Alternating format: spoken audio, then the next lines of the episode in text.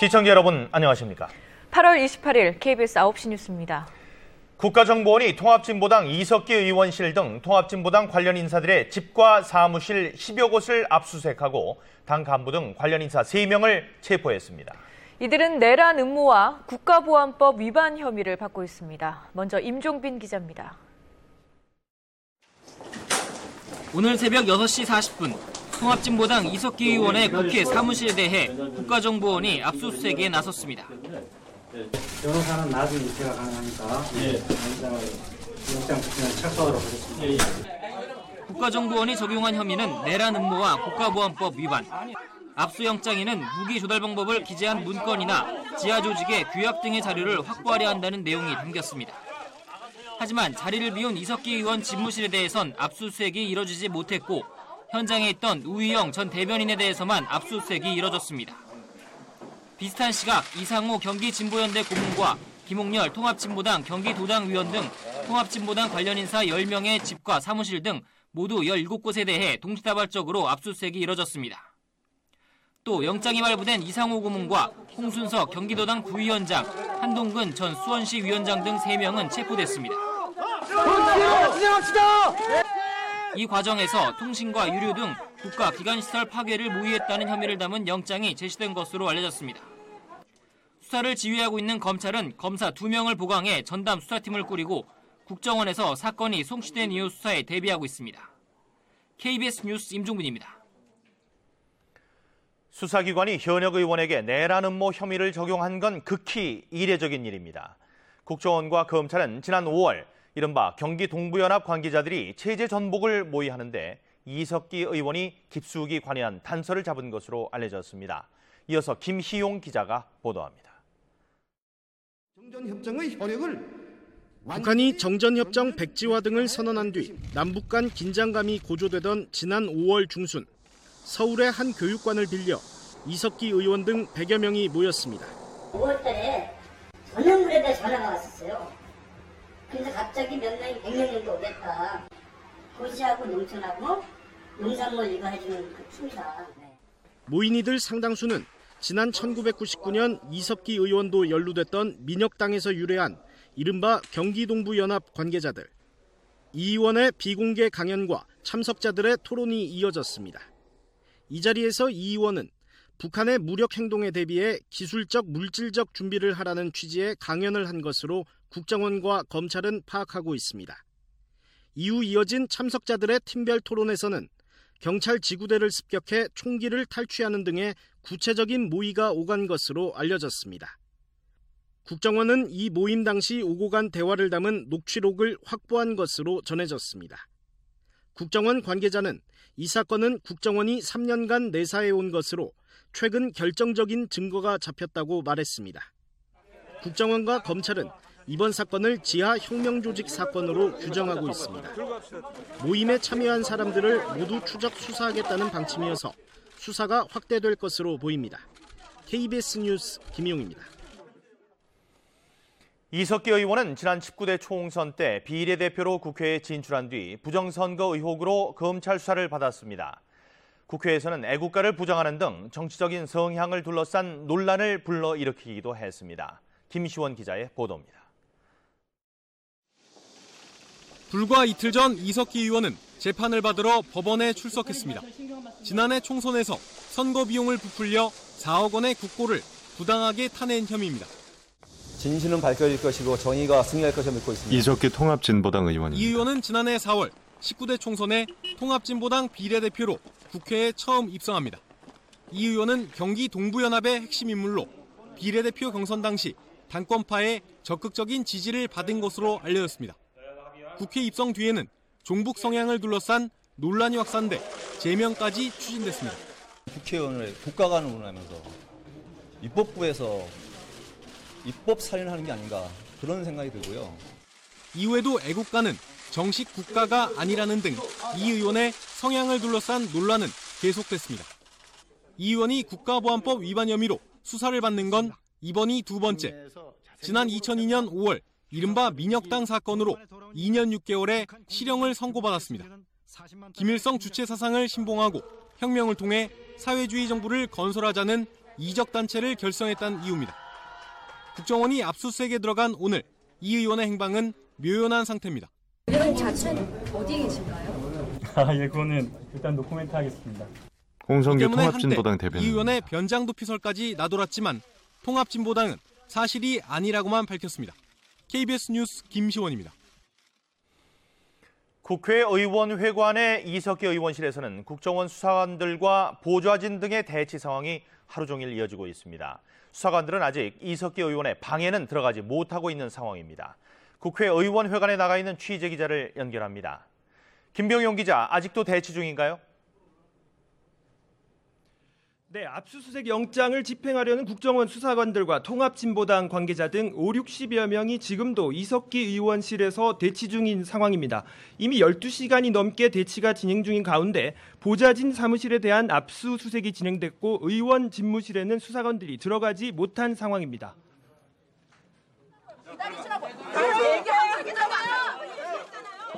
국정원 수사관들이 이석기 의원 사무실에 대한 압수수색을 시도하자 보좌진과 당직자들은 강력히 반발했습니다. 압수수색 직전 보좌진들이 문을 걸어 잠근 뒤 문서를 파쇄하는 장면도 포착됐습니다. 이정희 대표를 비롯한 통합진보당 지도부와 관계자들이 압수수색을 막아서면서 몸싸움도 벌어졌습니다. 유신 시대에 써먹던 용공 조작극을 이정희 통합진보당 21세기에 대표입니다. 벌이고 있습니다. 청와대와 새누리당은 혐의가 사실이라면 매우 충격적이라며 엄정한 수사를 촉구했고 민주당은 혐의 내용과 배경 등 진상 파악에 나서는 한편 사태를 예의주시하고 있습니다. 충격을 넘어서 공포감마저 유일호 새누리당 대변인입니다. 이 보도가 사실이라면 법에 따라 엄중하게 처벌받아야 합니다. 현역 의원을 상대로 압수수색을 배재정 민주당 현 대변인입니다. 사태를 매우 엄중하게 지켜보고 있습니다. 정의당은 국회의원과 공당의 간부에 대한 국정원의 마구잡이식 수사는 유례가 없다며 유감을 표시했습니다. 지금까지 국회에서 KBS 뉴스 김병용입니다. 다음 소식입니다. 박근혜 대통령이 국내 10대 그룹의 회장단을 만났습니다. 대기업이 우려하는 상법 개정안은 신중히 추진하겠다고 밝혔습니다. 이석호 기자입니다. 박근혜 대통령과 10대 그룹 회장들의 첫 오찬 간담회는 주주총회 집중투표제 등 대기업이 반대하는 상법 개정안 때문에 관심을 끌었습니다. 박 대통령은 먼저 경제 민주화 정책에 대한 제게 많은 고심을 안다고 밝혔습니다. 특히 상법 개정안에 대한 우려도 잘 알고 있다며 많은 의견을 듣고 신중히 검토해 추진하겠다고 약속했습니다. 경제 민주화가 대기업 옥죄기나 과도한 규제로 변질되지 않고 본래의 취지대로 운영될 수 있도록 할 것입니다. 국회의 경제 입법이 본의 아니게 경제에 찬물을 끼얹는 입법이 되면 문제가 심각하다며 독소 조항은 없는지 검토해 바로 잡을 것을 강조했습니다. 개정안의 수위 조절을 시사한 것으로 풀이됩니다. 박 대통령은 또 기업들에겐 지금이야말로 적극적이고 선도적인 투자가 필요한 시점이라며 투자 확대를 당부했습니다. 과감한 선제적 투자는 기업의 경쟁력을 높이고 또 경제를 새롭게 일으키는 동력이 되어 왔습니다.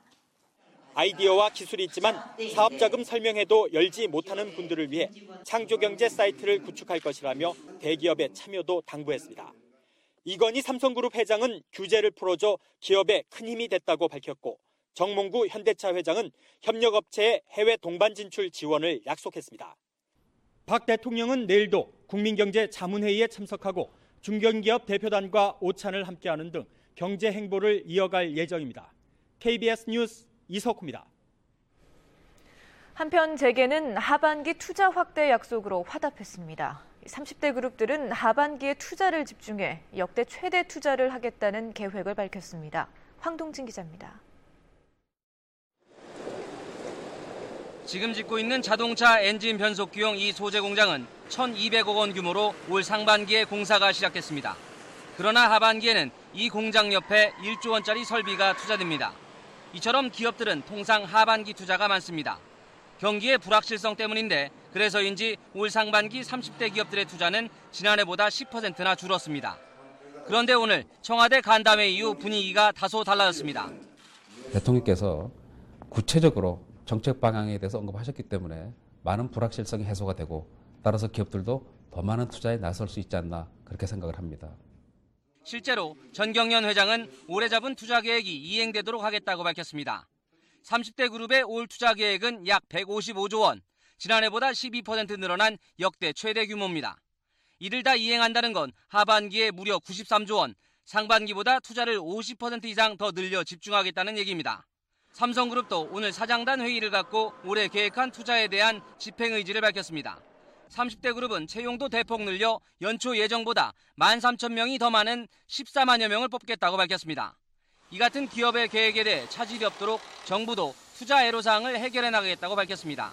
KBS 뉴스 황동진입니다.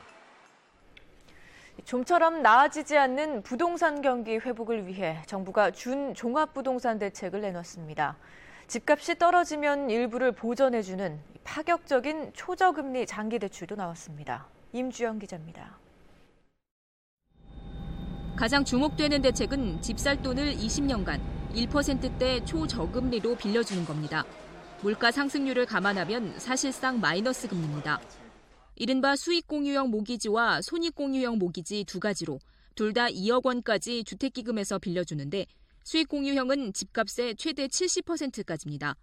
또 집할 때 값이 올랐으면 주택기금과 이익을 나눠 갔습니다. 반면 손익 공유형은 집값의 최대 40%까지만 빌려주지만 집값 손실까지 주택기금과 분담해 집주인에게 보전해 줍니다. 집값 불안 심리를 덜어줘 매매로 이끌겠다는 겁니다. 또 취득세 연구 인하는 예상대로 이뤄져 6억 이하 주택에서는 1%, 6억에서 9억까지는 2%로 9억 초과는 3%가 됐습니다. 집이 여러 채 있어도 똑같이 적용받습니다. 또 총 급여 5천만 원 이하의 무주택자로 85제곱미터 이하의 월세로 살 경우 소득에서 월세 60%, 500만 원까지 빼주도록 늘렸습니다. 가령 월세 50만 원 세입자는 300만 원만 소득에서 빼줬지만 앞으로는 360만 원까지 빼줍니다. 또 오피스텔도 주거용일 경우 앞으로는 월세 소득공제 대상에 넣기로 했습니다. KBS 뉴스 임주영입니다. 가장 주목되는 게 파격적인 두 종류 모기지죠. 2억 원짜리 집을 살 때 먼저 수익 공유형 모기지를 이용해 볼까요? 금리는 연 1.5%, 집값의 70%인 1억 4천만 원까지 빌려서 20년까지 쓸 수 있습니다.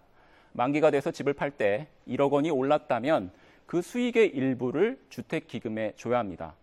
빌린 건 1억 4천만 원이지만 20년간 조금씩 조금씩 갚았기 때문에 실제 쓴 빚의 평균은 7천만 원으로 계산됩니다. 아, 집값 2억 원에 35%인데 돌려줄 수익도 집한 수익 1억 원에 35%, 즉 3,500만 원입니다. 손익 공유형 모기지로 빌려볼까요? 금리는 비슷한데 대출은 집값의 40%인 8천만 원까지만 받습니다. 대출에서 6천만 원의 차이가 나죠. 또 수익 공유형과는 달리 이 대출금 비율 40%만큼 주택기금이 지분을 갖게 됩니다. 따라서 만기 후에 1억 원이 올랐다면 4천만 원을 가져가게 됩니다. 수익 공유형보다 500만 원 불리하죠. 그러나 집값이 떨어지게 되면 얘기가 달라집니다. 5천만 원 떨어졌다면 기금이 지분율 40%인 2천만 원만큼 그 손실도 부담해서 집주인은 이득입니다. 집값 하락 위험이 있다고 판단한다면 손익형이 유리하겠고 그렇지 않다고 보거나 대출 액수가 더 필요한 사회 초년생 같은 경우 수익형이 낮다고 볼 수 있습니다. 두 상품 모두 부부 연소득이 합해서 7천만 원 이하고 생애 최초 주택 구입자라 가능하고요. 일산 등 수도권과 부산 등 6개 광역시에 있는 미분양을 포함한 85제곱미터 이하 아파트의 하나입니다. 시장에서는 이 같은 파격 모기지 제도가 취득세 인하 효과와 합해지면 어느 정도 매매 전환을 자극할 수는 있다고 봅니다. 두 모기지로 집을 살 경우 전월세보다 주거 비용이 더 적거나 비슷하게 들기 때문인데 특히 취득세 1% 적용되는 6억 원 이하의 집은 주택 재고의 95%에 가까워 중소형 주택 거래에 숨통이 트일 것으로 내다봤습니다.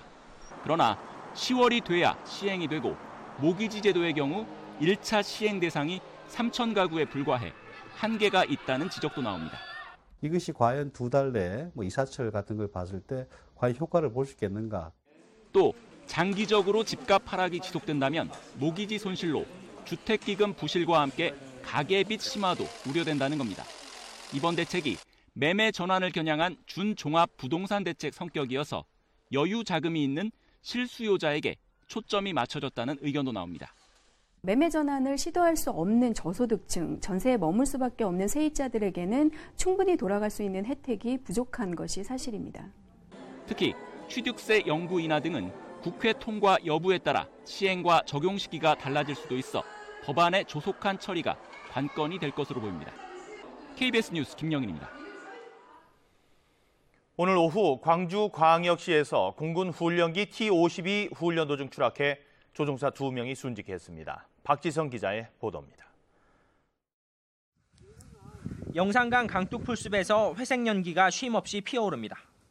새까맣게 타버린 강둑 건너편 논에 사고기에 꼬리만 남아 있습니다. 공군 제1전투비행단 소속 T-50 고등훈련기가 추락한 건 오늘 오후 2시쯤 이륙 8분 만의 일이었습니다. 이 사고로 조종사 34살 노세권 소령과 35살 정진규 대위가 순직했습니다. 비행기 왔다 갔다 하게 체를 하고 있었다고 그러죠. 그대로 비행기 회전을 하더만. 사고기는 강둑에 추락해 1차 충돌한 뒤 그 충격으로 도로 건너편으로 100여 미터 가량 튕겨져 나가 폭발한 것으로 추정됩니다. 사고기가 추락한 현장입니다. 잔해가 발견된 지점과 민가와의 거리는 600여 미터에 불과합니다. 사고 기종인 T-50은 첫 국산 초음속 고등훈련기입니다. 공군은 현장에서 두 조종사의 시신을 수습하고 참모차장을 중심으로 사고조사본부를 꾸렸습니다. 사고 조종사는 10년 정도 된 베테랑 조종사였고 항공기 기체 결함 여부는 아직 파악되지 않았습니다. 공군은 사고 현장에서 블랙박스와 사고기 잔해 등을 찾고 있지만 정확한 사고 원인을 파악하는 데 한 달가량 걸릴 것으로 보고 있습니다. KBS 뉴스 박지성입니다. 파나마에서 적발된 북한 선박 청천강호에 실려 있던 재래식 무기들이 공개됐습니다. 수리를 위해 북한에 보낸 거라던 쿠바 정부의 주장과는 달리 북한이 군사용으로 쓰려 했던 것으로 파악되고 있습니다. 박태서 특파원입니다. 청천강호에 실려있던 재래식 무기들입니다. 로켓 추진 수류탄과 58mm 대전차 화기, 전차용 포탄 등이 나무 상자에 실려 있습니다. 대부분이 포장 그대로입니다. 실전에서 즉시 사용이 가능한 상태입니다. 지난달 청천강호가 적발된 직후 쿠바 정부의 해명, 북한에서 수리 후 반송하려 했다는 주장이 무색합니다. 북한 전문 웹사이트인 38노스는 적발 무기들은 북한이 재래식 전투력 강화를 위해 사용하려 했던 것으로 보인다고 설명했습니다. 그러면서 군사용 무기의 거래를 금지하고 있는 유엔 대북 제재 규정을 명백히 위반했다고 주장했습니다. 또 스웨덴 국제평화연구소는 함께 발견된 미그 21의 경우에 김정은 체제의 공군력 강화 계획과 관련이 있다고 주장했습니다. 지난주 파나마 현장 조사를 마친 유엔 조사단은 이르면 이달 중 1차 조사 보고서를 안보리에 제출합니다. 이번 사건에 대한 모든 판단은 유엔이 하도록 돼 있습니다. 파나마 안보부 장관입니다. 한편 북한 당국자들은 조만간 파나마에 구금되어 있는 청천강호 선원들을 면회할 예정입니다. KBS 뉴스 박태서입니다. 내일 새벽부터 모레까지 전국에 최고 120mm가 넘는 많은 비가 옵니다. 태풍 콩레이의 간접 영향 때문인데 태풍은 북상하면서 세력이 약해질 것으로 보입니다. 김성한 기자입니다. 비는 내일 아침에 경기 북부 지역부터 오기 시작해 점차 남쪽으로 확대되겠습니다. 특히 비가 오는 동안 천둥 번개가 치고 거센 돌풍이 불면서 1시간에 20mm가 넘는 강한 비가 쏟아지겠습니다. 한랭 전선에 동반된 강한 비구름이 오전에 수도권과 영서 지역을 지나고 낮에는 충청 지방에 이어 오후부터는 남부 지방까지 내려가며 강한 비를 뿌리겠습니다.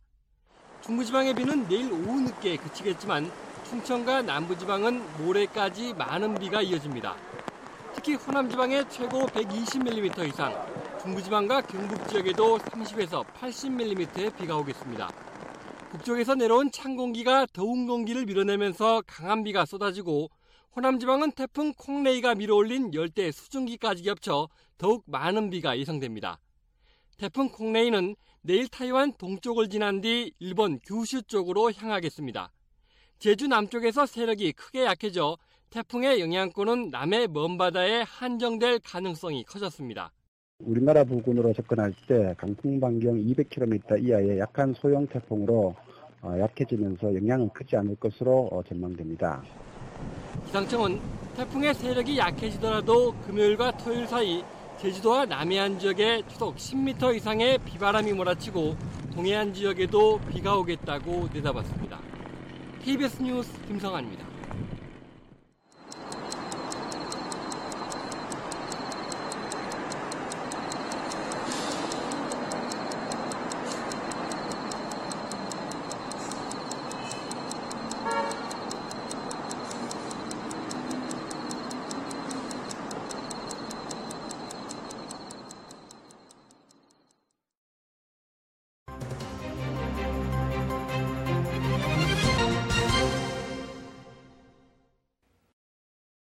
입시 제도에 가장 민감한 곳이 지금 보시는 학원가입니다.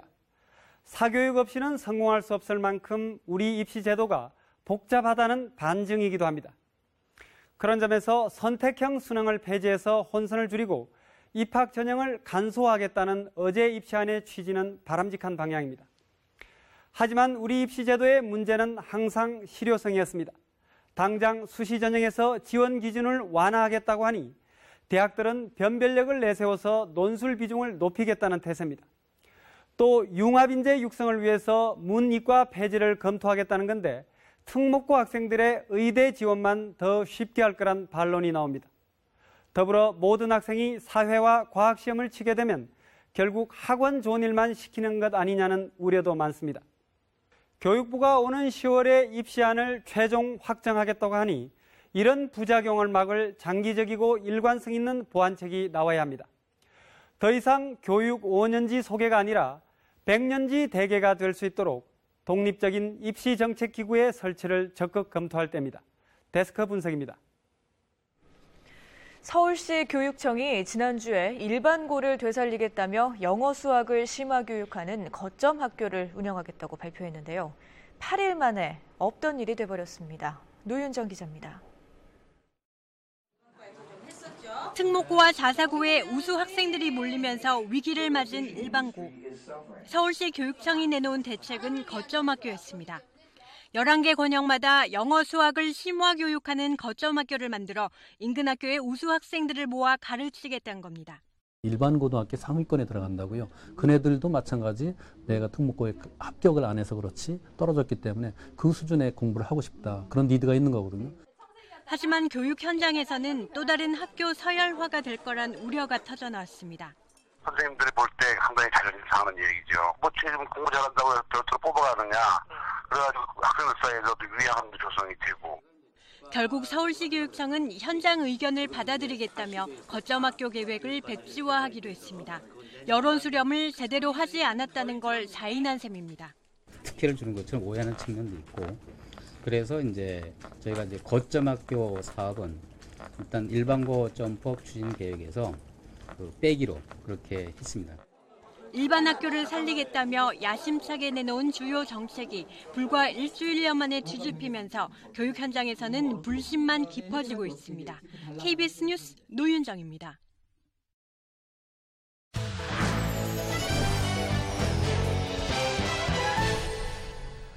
유통 전문 대기업의 기업형 슈퍼마켓과 똑같은 간판. 그런데 오른쪽에 상품 공급점이라는 문구가 붙었습니다. 상품 공급점이란 유통 대기업으로부터 제품을 직접 공급받는 마을 슈퍼인데요. 대기업의 직영도 아니고 가맹점도 아닌 새로운 영업 방식으로 최근 1년 새 전국의 우후죽순처럼 생겨났습니다. 대형마트에서 기업형 슈퍼, 그리고 이 상품 공급점으로 대기업들은 사업 영역을 넓혔습니다. 골목 상권의 새로운 강자로 등장한 상품 공급점의 실태를 먼저 우한울 기자가 보도합니다. 서울의 한 상품 공급점입니다. 간판부터 매장 분위기, 각종 신선식품과 정육, 수산물, 문구류, 영수증까지 대기업 직영의 기업형 슈퍼마켓, 이른바 SSM과 거의 같습니다. 원래 골목 슈퍼였지만 대기업과 계약을 맺고 상품 공급점으로 변모했습니다. 이마트는 자기 직영점보다 장사하는 게 재밌죠. 그 물량을 그만큼 빼니까. 또 다른 상품 공급점. 이곳으로부터 반경 1km도 안 되는 곳엔 각종 편의점을 비롯해 10곳이 넘는 골목 슈퍼들이 있습니다. 석 달 전 상품 공급점이 들어선 이후 상권은 지각 변동 중입니다. 유통대 기업으로부터 직접 공급받는 값싼 제품들, 거기다 24시간 영업까지 경쟁이 되질 않습니다. 가격 경쟁력이나 물건의 상품 구색력, 뭐 걔네들은 또 더군다나 배달까지 했잖아요. 그러니까 도저히 그런 부분에서는 쫓아갈 수가 없어요. 골목 상권에 물건을 대주던 중소 도매업체들도 거래처를 잃었습니다. 자꾸 멀어지고 하다 보니까 대리점이 이제 머지않아서 고사이기가 되지 않을까. 상품 공급점이란 변종 SSM의 등장으로 중소 도매업체와 골목 가게들 모두 생존의 위기에 처했습니다. 상품 공급점은 개인 사업자 명의이기 때문에 영업 시간과 점포 확대의 제한 등 유통산업발전법의 규제를 전혀 받지 않습니다. 재래시장 한가운데도 입점할 수가 있고 앞서 보신 것처럼 연중 무휴 24시간 운영을 해도 상관이 없습니다. 대형마트와 기업형 슈퍼를 규제하는 유통법 개정안이 시행된 지난해 말부터 기하급수적으로 늘었습니다. 이미 기존의 SSM 점포 수를 넘어섰는데요. 업계 1위 신세계 이마트의 예를 볼까요? 서울 25개 자치구에 이마트는 31개의 매장이 있습니다. 이마트가 직접 운영하는 SSM, 이마트 에브리데이 역시 31개 업소가 자리 잡고 있습니다. 나머지 빈 곳들을 불과 1년도 되지 않아 44곳의 상품 공급점들이 빈틈없이 들어섰습니다. 전국적으로 이마트와 계약을 맺고 이마트 간판을 단 상품 공급점이 이미 353곳, 롯데마트와 홈플러스 등을 합치면 600곳을 넘어섰습니다. 아이스크림 하나를 사려 해도 대기업과 관련된 가게를 이용하지 않으면 안 된다는 말이 피부에 와닿습니다. 그런데 대기업들은 이 상품 공급점을 상생 모델이라고 말하고 있습니다. 상품 공급점, 그들의 주장처럼 골목 상권가의 상생 모델일까요? 아니면 골목 상권까지 침범하는 독식자일까요? 3년 전 중소기업청과 이마트, 슈퍼마켓 협동조합은 상생 협약식을 맺습니다. 이후 이마트는 골목 슈퍼마켓들을 대상으로 상품 공급점 계약을 늘립니다. 대기업의 어떤 그 경영 노하우라든가 매장 관리라든가 이런 부분에 대해서 좀 우리한테 무상으로 지원을 좀 해달라 이런 요구가 슈퍼 주인들의 요청에 따른 상생 차원의 협력 모델이라는 건데 중소기업청의 말은 다릅니다. 골목 슈퍼에 출정을 안 하겠다, 이상 자제를 하겠다. 이런 내용도 있는데 아예 그 그때부터 700몇 프로 정도 출정을 했어요. 처음부터 지지를 안 했다. 상품 공급점의 업주들은 한 달에 2천만 원어치의 물품을 유통 대기업을 통해 구매해야 월 100만 원 수준의 회비를 면제받습니다. 경영 지도와 물류 시스템 이용까지 사실상의 대리점 운영 방식입니다. 자기네들이 사용하는 시스템을 사용하고 있다는 거죠. 물건이 얼마 들어갔는데 너, 너 지금 얼마 나갔어 이게 금방 나타나죠. 결국 대기업 상품 공급점이 골목 시장을 잠식할 거란 우려가 나옵니다.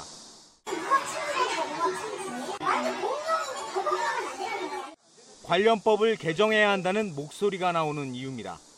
상생법이라든가 유통법 개정을 통해서라도 이 문제를 해결해야지 이렇게 크다 보- 그냥 내버려 두면은 문제가 더욱 커질 수가 있죠.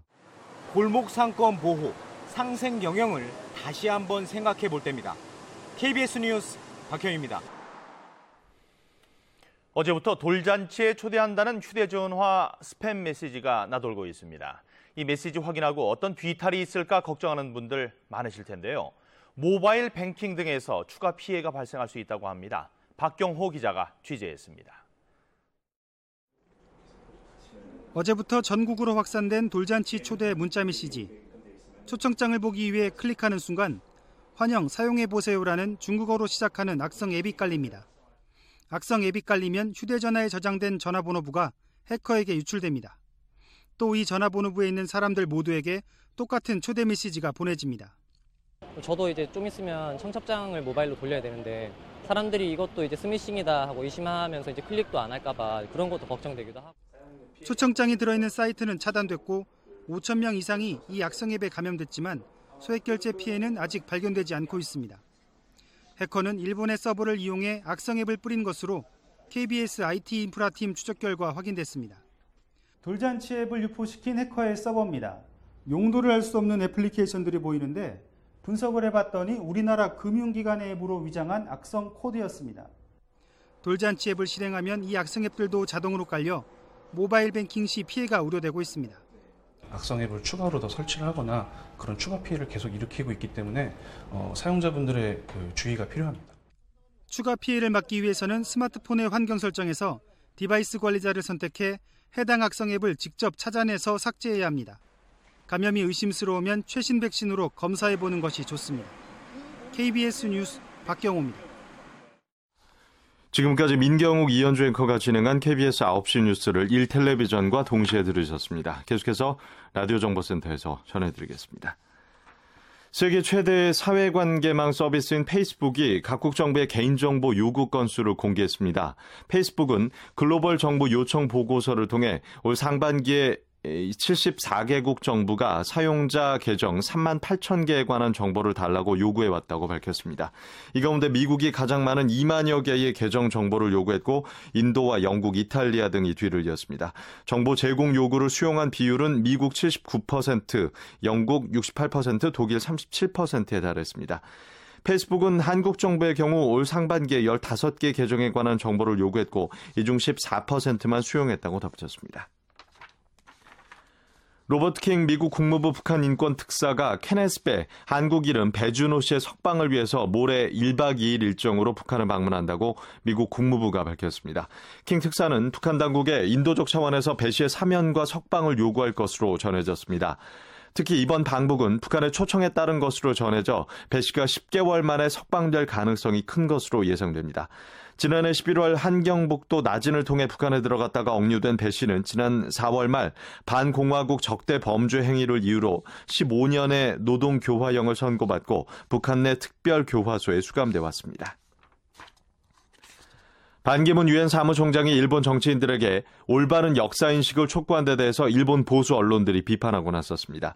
요미우리 신문은 오늘자 사설에서 반 총장의 이번 발언이 중립성, 공평성이 요구되는 유엔 사무총장으로서는 귀를 의심하게 하는 일방적이고 문제 있는 발언이라고 비판했습니다. 산케이 신문도 사설에서 반 총장의 발언이 한국과 중국 편을 드는 것으로 용납할 수 없는 일이며 특히 일본 헌법 개정 문제에 대한 비판적인 언급은 내정 간섭에 가까운 것이라고 비난했습니다. 중국 정부가 일본 지도자들의 역사에 대한 성찰을 촉구한 반기문 유엔 사무총장의 발언을 지지한다고 밝혔습니다. 홍레이 중국 외교부 대변인은 반 총장의 발언과 관련해 인터넷 홈페이지에 올린 글에서 일본의 침략 역사를 직시하고 반성하라고 촉구하는 것은 국제사회의 공통된 목소리라고 밝혔습니다.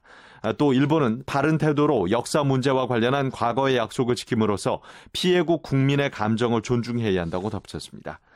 반 총장은 어제 서울에서 일본 정치 지도자들에게 아주 깊은 성찰과 국제적인 미래를 내다보는 비전이 필요하다고 밝혔습니다. 독도와 센카쿠 열도 등이 일본의 고유 영토임을 국제적으로 홍보하기 위해 일본 외무성이 영토 보전 대책비 10억엔, 우리 돈 114억 원을 내년도 예산에 반영하기로 했다고 산케 신문이 보도했습니다. 외무성은 이 예산으로 해외 전문가 등과 네트워크를 구축해 연구회 개최 등을 추진한다는 방침입니다. 앞서 아베 정권은 지난 4월 영토 문제 대응 전략 등을 수립할 전문가 회의인 영토 주권 유식자 간담회를 설치한다 했습니다. 일본 원자력 규제 위원회는 후쿠시마 제1원전 방사능 오염수 유출과 관련해 사고 등급을 2단계 상향 조정했습니다. 원자력 규제위는 오늘 정례 회의에서 후쿠시마 원전 오염수 저장 탱크에서 오염수 300톤이 흘러나온 사태에 대해서 당초 1등급으로 잠정 평가했던 국제 원전 사고 평가 척도상의 등급을 2단계 위인 3등급 중대한 이상 현상으로 올리기로 결정했습니다. 3등급은 1997년 이바라키현 도카이모라의 해결료 재처리 시설에서 화재와 폭발 사고가 났을 당시와 같은 수준입니다. 날씨입니다. 내일은 새벽에 경기 북부 지역부터 비가 오기 시작해 비구름이 남쪽으로 이동하면서 전국에 비가 오겠습니다. 특히 중부지방은 내일 아침부터 낮까지, 남부지방은 내일 낮부터 모레 오전까지 벼락이 치고 돌풍이 불면서 강한 비가 쏟아지겠습니다. 모레까지 호남지방에 최고 120mm 이상, 중부지방과 경북 지역에 30에서 80, 경남과 강원 영동, 제주도에는 10에서 60mm의 비가 오겠습니다. 서울 경기와 강원도의 비는 내일 오후 늦게 그치겠지만 충청과 남부지방은 모레까지 까지 비가 오겠습니다. KBS 9시 뉴스를 마칩니다. 아나운서 이상원입니다.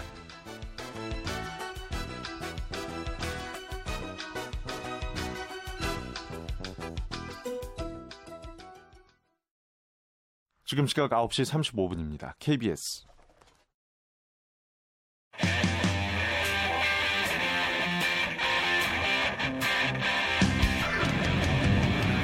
스포츠 스포츠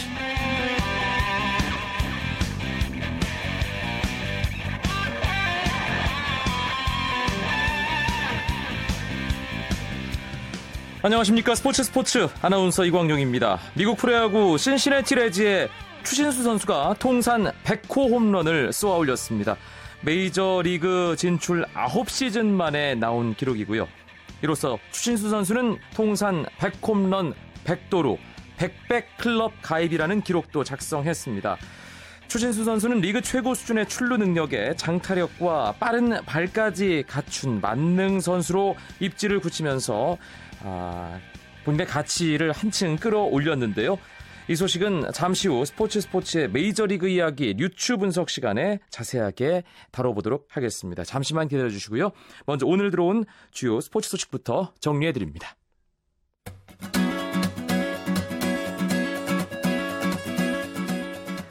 프로야구 4경기 상황 먼저 알아보겠습니다. 잠실 경기 넥센과 LG, LG와 넥센의 대결, 엘 넥라시코라고도 불리는 맞대결이죠. 어제 아, 치열한 승부 끝에 1대 0으로 넥센이 LG를 잡았는데 오늘 또 넥센이 LG에게 역전승을 거뒀습니다.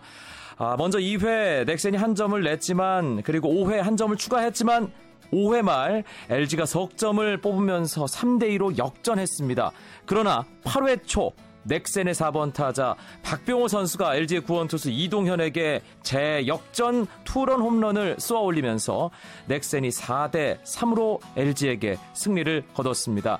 넥센의 송신영 선수는 승리 투수, 손승락 선수는 어제에 이어서 오늘도 세이브를 추가하면서 시즌 34세이브를 기록하게 됐고요. 결승 홈런을 기록한 박병호 선수 시즌 25호 최정을 제치고 홈런 단독 선두로 치고 나가게 됐습니다.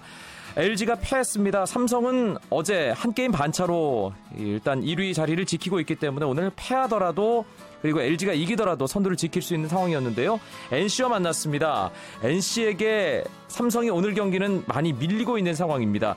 NC가 2회, 3회 2점, 5회 넉 점, 8회 석점 뽑으면서 삼성에게 9대 0으로 아주 크게 앞서가고 있습니다.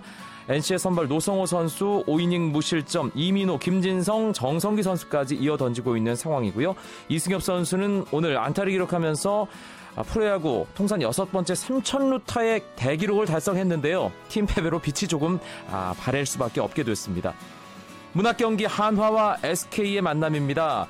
이 경기는 치열하네요. 3대 3으로 팽팽한 가운데 현재 SK의 9회 말 공격이 진행 중입니다. 광주, 롯데와 기아 4대 4로 팽팽하게 맞서던 8회 말 기아가 한 점을 뽑았습니다. 그래서 현재 5대 4 기아가 롯데에게 한 점 차 리드를 잡고 있습니다.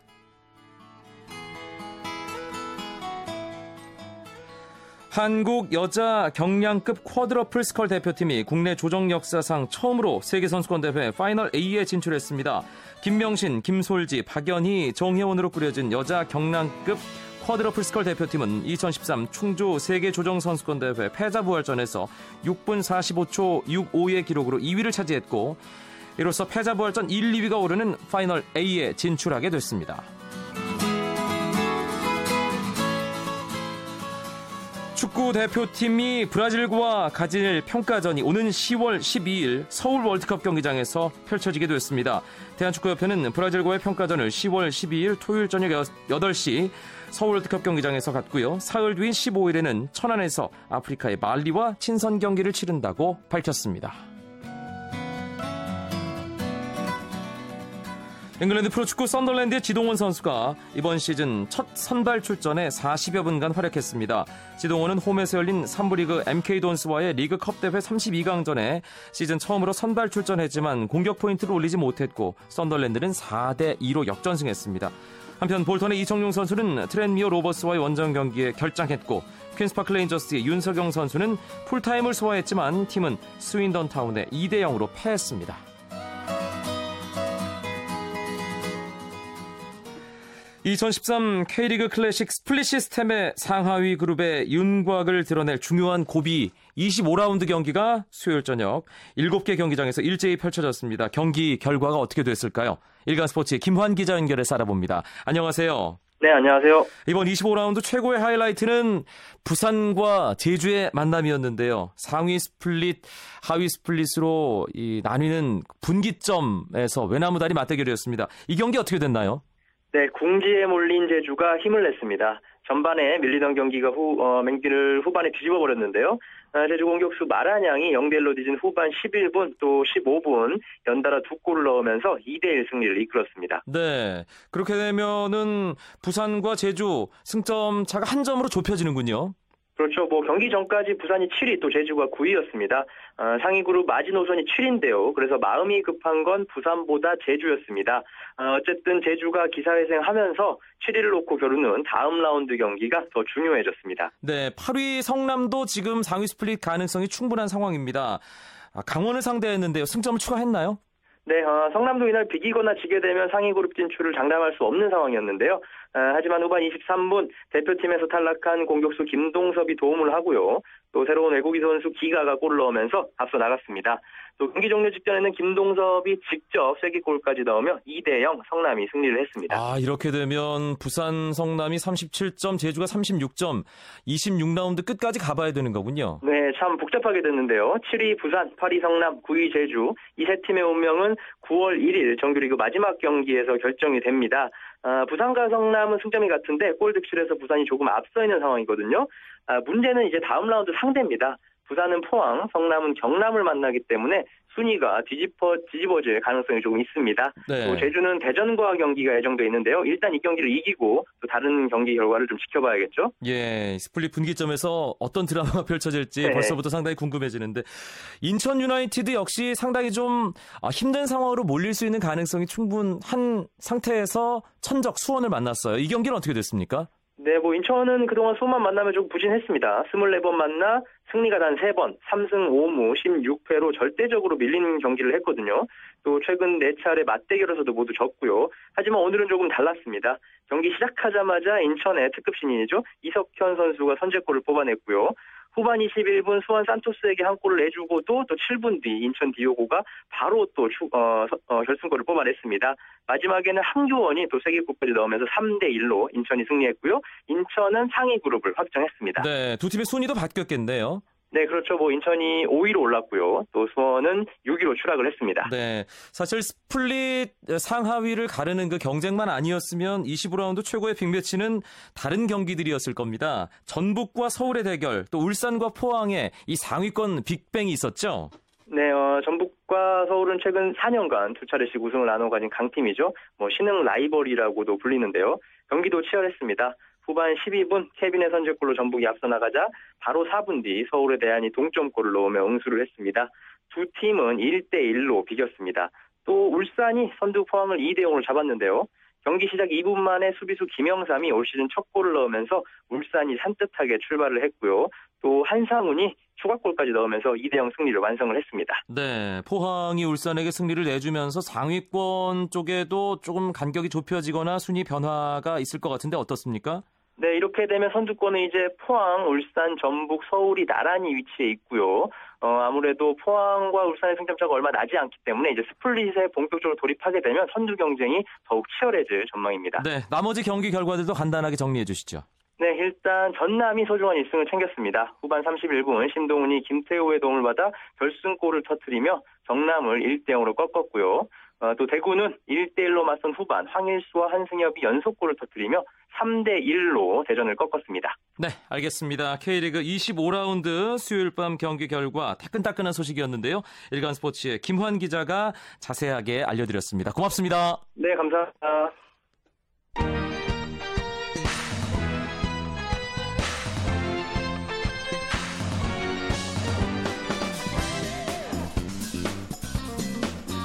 수요일마다 찾아오는 스포츠 스포츠의 어, 최고의 코너라고 할 수 있는 메이저리그 이야기 류추 분석 시간입니다. 오늘은 어, 두분 모처럼 만에 자리 함께했습니다. 송재호 메이저리그 전문가 안녕하세요. 네, 안녕하십니까. 김영준 메이저리그 전문 기자 어서 오십시오. 네, 안녕하십니까. 네. 아, 이 말씀부터 드려야 될 것 같습니다. 단언컨대 유추 분석을 수요일로 잡은 건 탁월한 선택이었습니다. 그러네요, 진짜. 야, 네. 참 류현진 선수가 아, 두 경기 연속해서 패하고 그래서 아, 오늘은 좀 밋밋할 것 같은데라는 생각을 했는데 추신수 선수가 딱 맞춰서 통산 100호 홈런을 쳐줬어요. 그렇죠. 사실 뭐 오늘 경기 분위기 봤을 때 아, 오늘 백홈런 나올까라는 생각이 들었어요. 네. 물론 뭐 첫 타석에서 내안타 나왔습니다만 잘 맞은 그런 공은 아니었었고요. 또 두 번째 타석에서 별 특별한 모습을 보이지 못했었는데 어, 세 번째 타석에서 아주 멋지게 거의 뭐 중견수 쪽에 가까운 홈런을 치면서 어, 메이저리그 데뷔 2005년도에 시애틀에서 하지 않았습니까? 아, 이후 좀 시간은 오래 걸렸습니다만은 100호 홈런 그리고 뭐 지난번에 이미 아, 100도를 돌파했기 때문에 100홈런 100도루라는 금자탑을 쌓았습니다. 네, 송재 의원 말씀하신 것처럼 2005년 시애틀에서 데뷔를 하고 9시즌 만에 100호 홈런 기록했거든요.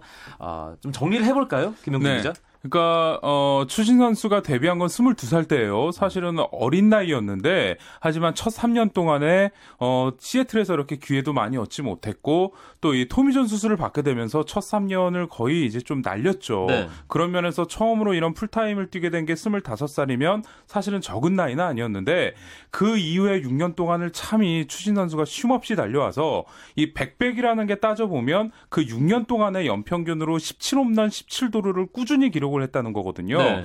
올 시즌이 끝나면 추신 선수가 FA인데 사실 FA로 나올 때 백백 기록하고 나온 선수들은 거의 없습니다. 어, 그만큼 의미가 있는 기록이다. 이렇게 말씀드릴 수가 있을 것 같고 100개의 홈런을 어떤 구종별, 구질별, 코스별로 분석을 해보면 추신수 선수의 장단점도 나오겠네요, 송재 의원. 그렇죠. 이렇게 좀 보니까요. 아, 추인수 선수가 초구 홈런이 제일 많더라고요. 아. 그 100개 홈런 중에서 20개를 초구 홈런 쳤고요. 그리고 2구째 원볼 상황에서 19개를 쳤어요. 그러니까 빨리 승부를 거는 스타일이다. 그러니까. 본인이 노림수죠. 네. 그러니까 빠른 수- 자기가 홈런 칠 때는 아 빠른 승분에 노리는 공이 들어왔을 때 그 공이 담장을 넘기는 확률이 높았다는 얘기고 역시 빠른 볼을 쳐서 아, 담장을 넘기는 경우가 제일 많았습니다. 어, 그리고 또 좀 흥미로운 것은 언뜻 보면은 저희 저도 좀 의아했었는데 이 홈런이 날아간 방향을 보니까 중견수 쪽의 방향이 가장 많다라고 나와 있어요. 네. 절반 거의 60% 정도가 중견수 쪽. 우리 생각에는 추인 선수가 밀어치는 홈런도 적지 않은데 그쪽에 잡은 기준 자체를 조금 중견수 쪽으로 많이 잡아준 것 같아요. 이제 그렇게 하면서 어떻게 보면 뭐 중견수 쪽 홈런이 쉽지 않은데 아, 어, 정타를 그만큼 많이 맞췄다고 볼 수 있는 경우가 있는 것 같고요. 네. 그리고 그 좀 9이닝까지 가는 경기 잘라봤을 때 3회까지 그러니까 경기 초반에 홈런이 많이 나왔기 때문에 의외로 타석당 공은 많이 보는 참을성 많은 선수지만 홈런 나올 때는 급하게 쳤던 것 같습니다. 예. 김영준 기자가 아까 100홈런 100도루 100백 기록을 하고 FA 시장에 나간 선수가 없다. 네. 거의 흔치 없다. 않다. 예, 네. 흔치 않다. 이렇게 말씀을 해 주셨는데 이 기록의 가치, 그 메이저리그 전체적으로 따졌을 때는 어떻게 볼 수 있을까요? 어, 사실은 100홈런 치는 타자들은 꽤 많아요. 100도로 하는 선수들도 많습니다. 근데 두 개가 한꺼번에 조화되는 선수들은 정말 많지가 않은 게, 네. 어, 현역 선수들만 따져봐도 이 100홈런 100도루를 기록한 선수가 22명밖에 되지 않고요. 네, 그렇죠. 어. 그렇군요. 어, 거기다가 이제 조금만 더 이 추진 선수에게 기대를 걸어서 200, 200까지 달성을 한다. 그러면 지금 메이저리그 역사사 거의 역사가 거의 150년 가까이 되고 있는데 역대 44명밖에 되지 않습니다. 아, 그 긴 기간 동안. 그렇죠. 그 정도로 이 파워와 또 빠른 발이 조화된 선수가 역사상으로도 많지가 않았다는 얘기죠. 예. 또 저희가 또 이렇게 출신 지역 따지지 않습니까? 아시아 선수로는 몇 번째 기록인가요? 어, 두 번째입니다. 이 마스이 선수가 이제 175 홈런을 기록을 했지만 발이 워낙 느렸기 때문에 뭐 도루 숫자 많지 않았고 이치로 선수가 도루를 470개를 했는데 홈런은 어, 110개밖에 없어요. 이치로 선수가 유일한 그렇죠. 기록이었군요. 그래서 이제 두 번째 달성자가 됐는데 만약에 뭐 200백이나 정말 200, 200까지 간다면 최초의 이 아시아 선수 달성자가 되겠죠. 네. 이게 사실 이런 상징적인 기록이 중요한 게 몸값에 직결되잖아요. 그렇습니다. 뭐 지금 이렇게 보면 되실 것 같아요. 막 1번 타자 기준으로 봤을 때 올 시즌 최고의 활약을 보여주고 있다고 여러 차례 말씀을 드렸는데요. 1번 타자가 뭐, 아, 도로 뛸 수 있어. 아, 출루도 높아. 근데 그 출루율도 보통 높은 게 아니라 4할이 넘어주고 있고 무엇보다도 홈런 20개 이상을 칠 수 있는 1번 타자는 정말 보기 어렵습니다. 네. 그런 점이 강점이고요. 만약에 1번 타자가 아니고 일반 야수로 봤을 때는 어떤 또 프리미엄이 있냐면은 어 일반 야수인데 홈런 적지 않게 치고 발도 빠르다가 되는 거니까 음. 어느 타순에 갖다 붙이더라도 몸값을 올리는 데는 아주 큰 영향을 주는 것 같습니다. 네. 메이저리그도 시즌 이제 막바지를 향해 가고 있는 상황입니다. 추신수 선수 저희가 이 수요일마다 얘기할 때 아, 잘한다 잘한다 하다가 아, 좀 다시 좀 잘했으면 좋겠다 이렇게 하다가 어, 어, 어, 더 이상 잘못하면 어떡하지 하는데 또 잘하고 네. 계속해서 이제 사이클을 계속 그렇죠? 타고 있으면서 적 적당한 성적을 유지를 해주고 있단 말이에요. 남은 시즌 어떤 부분에 집중을 해야 될까요? 김영준 기자가 보시기에. 어, 아무래도 지금 16홈런 16도루까지 어, 어느 정도 이제 도달이 돼 있고 사할 출루율도 꽤 안정적인 시간 동안 꾸준히 유지를 하고 있고 지금 이대로라면은 데뷔 처음으로 100개 볼넷을 얻어낼 수 있는 페이스인데 뭐 지난주에 송재 위원도 말씀을 해주셨지만 아무래도 이 엄지 손가락 상태가 가장 중요한 것 같아요. 네. 그래서 아무래도 회복할 수 있는 시간이 없다 보니까 이 엄지 손가락만 더 나빠지지 않게만 상태만 잘 유지가 된다면 남은 9월 안에 뭐 본인의 그런 정말 지금까지 달성하지 못했던 그런 새로운 기록들을 달성해내고 그리고 정말 이 또 처음으로 우승 반지에 도전을 해보는 것까지 자연스럽게 갈 수 있을 것 같습니다. 네, 사실 2009년, 2010년에 기록했던 3할 타율의 20홈런 20도루 그 기록은 사실 모든 면에서 고루 갖춘 그 기록이기 때문에 아, 지금 타율만 조금 더 올라간다면 네. 네. 아, 3할 타율에 20홈런 20도루에 4할의 출루 네. 이 기록을 세운 선수가 있었나요? 그러니까 제가 하나 네. 찾아봤어요. 그래서 예. 사실은 3할에 20, 20은 두 번이나 했으니까. 그렇죠. 예. 그래서 그러면 20, 20에 예. 4할 출루율에 100볼넷을 한번 찾아봤더니 예. 2000년 이후에 딱 한 명 있습니다. 바비 아브레요. 어. 한 명밖에 아. 없어요. 예. 어브레이가 중요한 게요. 제가 이제 추인수 선수가 바라는 롤 모델이 어브레이입니다. 네. 그러니까 이 선수가 30, 30을 또 두 번을 했어요. 그러니까 어떻게 보면은 추인수 선수하고 가장 흡사한 올해는 중견수 보고 있죠. 원래 우익수 출신이고 강한 어깨 가지고 있고 가장 흡사한 유형이거든요. 그래서 저는 어, 아무래도 은퇴하기 전에 30, 30을 한두 번은 더 찍어주지 않을까. 그렇게 얘기하면 김영준 기자 얘기한 것처럼 200, 아, 200 기록에 네. 정말 쉽게 다가설 수 있을 것 같습니다. 일단 이번 시즌 마무리 잘하고요. 네. 대박 내고 마음 편하게 야구하면 네. 충분히 가능한 기록이다. 네, 그런 생각 듭니다. 추신수 선수 100배 클럽 가입 다시 한번 축하하고요. 류현진 선수 이야기로 넘어가겠습니다. 아, 두번 연속 13승 고지 달성에 실패했습니다. 사실 뭐 이렇게 좀 불안한 기색이 있다가도 워낙 잘하는 선수가 류현진이기 때문에 아, 뭐큰 걱정은 안 됩니다만 일단 초반을 잘 못 넘긴 게 두번 연속 실패의 가장 큰 원인이 아니었나 그런 생각도 들어요, 성재 위원. 그렇죠. 뭐 사실 보스턴이라는 팀 자체가 올해 지금 예상 밖에 좋은 호성적을 내고 있습니다. 워낙 베테랑 선수들이 많고요. 1회에 좀 허점을 보였던 것이 아, 결국은 4실점이라는 홈 경기에서 가장 많은 최다 실점이 기록이 됐잖아요.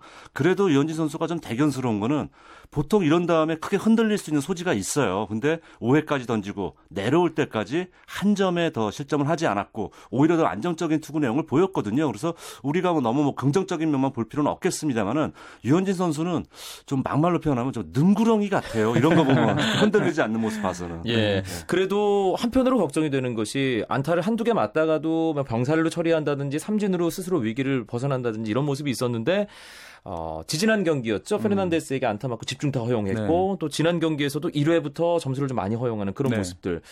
좀 그런 부분에서는 다음 경기 정도에서 아 이게 계속 불안함이 이어질지 네. 아닐지 좀 지켜봐야겠다는 생각도 들거든요. 그렇죠. 아무래도 이 마이애미전 같은 경우는 연속 3안타를 두 번 맞았고 어, 보스턴전은 1회에만 넉 점을 내줬는데 그때 이 스리런 홈런을 친 자니 곰스 선수가 어느 정도의 좀 힌트를 준 것 같아요. 음. 류현 선수를 보, 그 스프링 캠프에서 상대를 해봤는데 본인을 상대로 네 번 모두 초구에 빠른 공을 던졌대요. 네. 그래서 본인이 빠른 공을 노리고 들어갔다고 합니다. 네, 그런 면으로 아무래도 시즌이 지금 한 달밖에 남지 않은 상황이다 보니까 상대팀 입장에선 데이터가 아마 상당히 많이 쌓였을 것 같고 그렇겠죠. 그래서 지금까지 그대로 패턴 뭐 크게 바꾸지 않고 가는 것도 물론 중요하겠지만 한 번쯤 그런 거에 대해서 생각을 좀 해볼 때가 된 것 같다는 생각이 들어요. 네. 다음 등판 일정 정해졌죠? 예, 지금 오는 우리나라로 이제 토요일이 되고요. 아, 같은 지구에 있는 샌디에고 파드레스와 경기가 예상이 돼 있습니다. 지금 샌디에고는 지구에서 4위권, 하위권에 처져 있는 팀이고 또 상대 선발 투수 지금 에릭 스털츠라는 역시 자완 투수인데요. 아, 이 선수가 또 최근에 후반기 성적이 많이 떨어지고 있어요. 네. 그리고 뭐 강력한 구위를 가진 선수가 아닙니다. 근데 뭐 샌디에고가 타선이 앞선 팀도 아닙니다만은 사실 마이애미도 저희가 그렇게 생각을 했었었잖아요. 그렇죠. 그런 게 있기 때문에 정말 그것도 좋은 교훈이에요. 거거든요. 음. 상대 팀이 약팀이라 해서 쉽게 가면 안 된다는 교훈이기 때문에 이제 얼마 남지 않았습니다. 어, 마지막 힘을 좀 다 내서 어, 유현진 선수가 집중력 정말 본인이 한꺼번에 무너지는 한꺼번에 대량 실점가는 그런 모습은 좀 피해야 될 것 같습니다. 샌디에이고 타선이 그렇게 강하지 않다는 말씀 송재윤이 해주셨는데 그래도 좀 주의할 타자가 있다면 어떤 선수일까요? 어, 아무래도 뭐 샌디에고가 그 팀의 주력이라고 할 수 있는 어, 두 명을 잃어버렸어요. 1번 타자 에버스 카브레라가 이제 금지약물로 어, 신경기 출장을 했 출장 정지를 당했고 네. 이 칼로스 쿠엔튼이라고 팀 내에서 가장 파워가 좋은 타자가 또 부상으로 최근에 나서고 있지 못한데 좌완 킬러가 한 명 있어요. 이 체프먼을 상대로도 끝내기 홈런 때려냈던 크리스 데노피아 선수가 좌완 선발 경기에는 꼭 이제 선발 출장을 하는데 이 선수가 정말 좌완 공 잘 치거든요. 네. 근데 그동안 뭐 또 류현진 선수가 이런 좌완 킬러들 여러 명 겪다 보니까 이번에도 데노피아 선수만 뭐 류현진 선수가 최근에 보면은 한 선수에게 좀 집중 안타를 맞는 경우가 있잖아요. 그런 부분만 피할 수 있으면 어, 꽤 좋은 경기가 나올 수 있지 않을까 싶습니다. 네, 다저스는 뭐 워낙에 뭐 후반기 엄청난 기세로 올라갔기 때문에 지구 우승은 거의 확실하다고 봐야겠죠. 지금 이 상황이면. 어, 근데 이런 점은 있어요. 지금 은근히 애리조나하고 승차가 조금씩 아직 물론 뭐 8경기 반차니까 여유가 있습니다만은 조금씩 좁혀지고 있고요. 최근에 방망이가 조금 이제 기세가 누그러지는 듯한 그런 맛이 있어요. 그래서 상대 투수가 그날 컨디션이 좋거나 정말 우리가 아는 좋은 투수가 나왔을 때는 지난번 한참 좋을 때는 투수가 누구나고 문제가 없었거든요. 네. 근데 최근엔 좀 투수를 가리면서 좀안 좋은 상황이 오면은 이렇게 몰아치는 맛이 떨어지고 있어요. 그러니까 경기 후반에 몰아치고 역전하던 그런 짜릿한 맛이 떨어지고 있기 때문에 이럴 때는 조금 더 마운드가 힘을 내줘야 되고 오늘 경기도 커쇼가 나왔는데 패했잖아요. 네. 이런 게 있었기 때문에 조금 더 타선이 집중력이 있어야 될 것 같습니다. 어, 내셔널리그 동부지구 같은 경우는 애틀랜타가 13게임 차 1위를 달리고 있기 때문에 네. 뭐 상황 종료라고 보고요. 그쵸. 중부지구 신시내티가 소속된 중부지구 세인트루이스 피츠버그 신시내티 싸움이 참 대단할 것 같아요. 아 그렇습니다. 어, 참 얼마 전까지만 해도 피츠버그가 1위를 지키다가 어, 최근에 또 세인트루이스가 역전을 했고요. 신시내티 입장에서는 3위에 머물러 있는 지가 사실은 꽤 됐는데 최근에 분위기가 그렇게 썩 좋지는 않고요. 네. 그리고 원래 어, 신시내티가 지구 우승은 쉽지 않더라도 와일드카드는 확정적이지 않을까 싶었는데 최근에 또 이 3위 팀인 애리조나하고의 게임 차가 오늘 경기로 5경기로 좁혀졌기 때문에 이 뭔가 예전에 이 다저스가 이 푸익이 등장하면서 뭔가 확 불길이 일어났던 것처럼 신시내티도 지금 뭔가 이 최근에 약간 하향세 분위기를 돌파, 돌파구를 열 수 있는 뭔가 사건이 벌어져야 될 것 같다는 생각이 듭니다. 네, LA 다저스, 신시내티 모두 가을 야구에 진출해서 류현진 선수, 추신수 선수 나란히 아, 이 뭐, 내셔널리그 챔피언십 시리즈에서 아. 만나는 네. 그런 모습 기대해 보고 싶습니다. 송재우 의원, 김영준 기자와 함께했던 메이저리그 이야기 류추 분석 여기서 줄이고요. 저도 물러가겠습니다. 내일도 9시 35분 기대해 주시고요. 고맙습니다.